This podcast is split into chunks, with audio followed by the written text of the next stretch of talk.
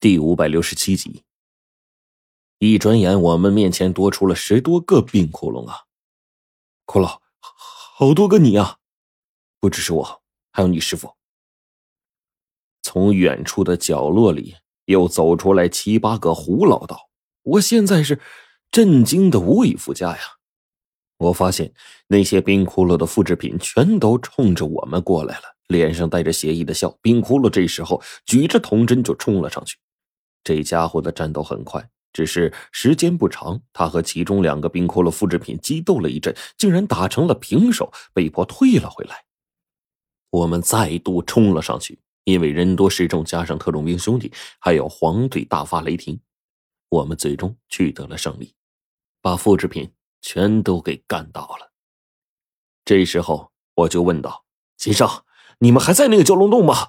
我们解决了这些东西，你们出来吧。”我冲着秦胜喊了好几遍，才听到他的答复。时间不长，那东西就从底下爬上了崖壁之上。因为那庞然大物的疯狂的力道，我们脚下的地底震动，好多石块坠落，冰骷髅因此受伤了。我想不通了，这他娘是个什么东西啊？黄队自然知道这是命运，但是他想不通这玩意儿是怎么从那边的阴人世界进来，到达这里的。而他想不通的东西啊，我自然也想不通。毕竟这么大的东西简直是逆天了呀！是怎么从那个通道出来的呀？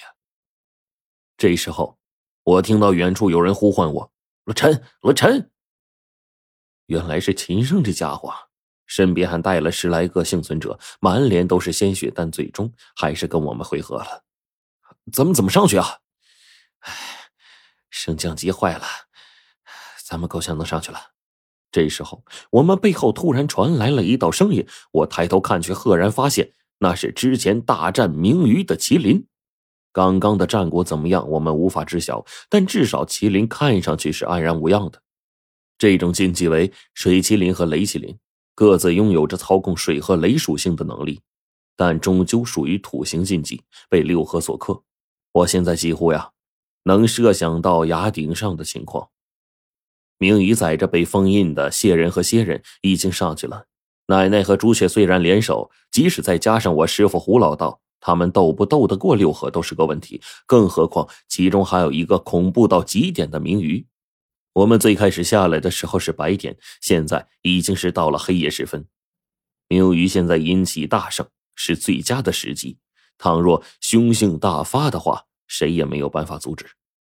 我叹了口气，最终。和黄队他们看了一眼麒麟，我指令他们先上去。两头麒麟嚎叫一声，跃上山壁，在峭壁上寻找落脚点，钻到了一个特殊的地方。我赫然发现，那竟然是一个大裂缝。他才告诉我们那里有路。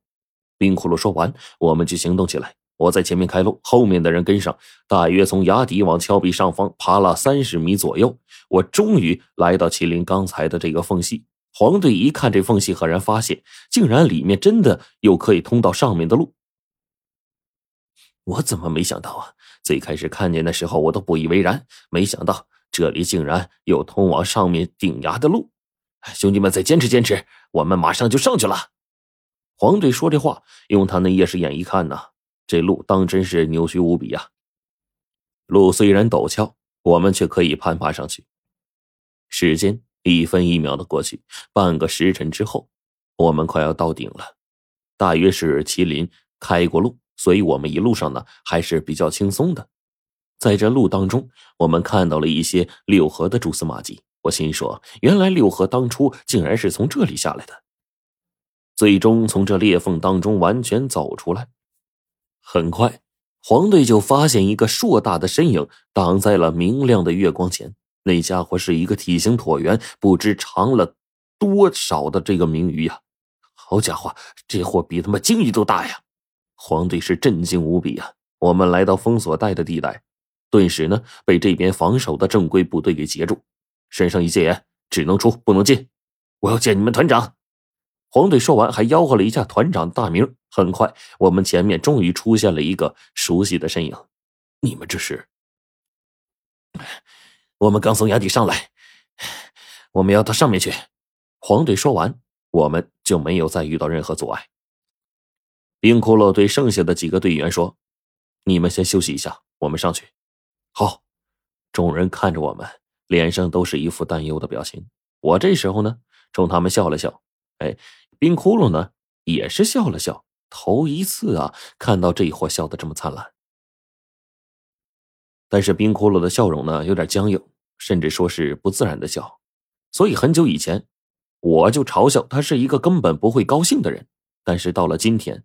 看冰窟窿这模样，我第一个感觉就是真他娘的帅呀！秦胜，你们也暂时留下吧。团长说龙王他们正在往下面撤离，拼命的事儿还是我们来办。黄队这时候冲旁边说了一句，秦胜最终点了点头。我是个手无缚鸡之力的人，去也帮不上什么忙，这这这个我清楚。随后呢，秦胜就对我们说：“即便是这样，我还是要跟你们去看看。我真想冲上去看看，我同伴也在那里战斗。”我这时候呢，也不想再说什么让他注意安全，只说了一句好。我把青铜剑拿在手中，因为肩膀的位置呀还有点不自然，所以呢，到现在我还是有些不适应。但是没有别的办法，只能往前冲。师傅在上面，奶奶在上面，程程、龙王都在上面。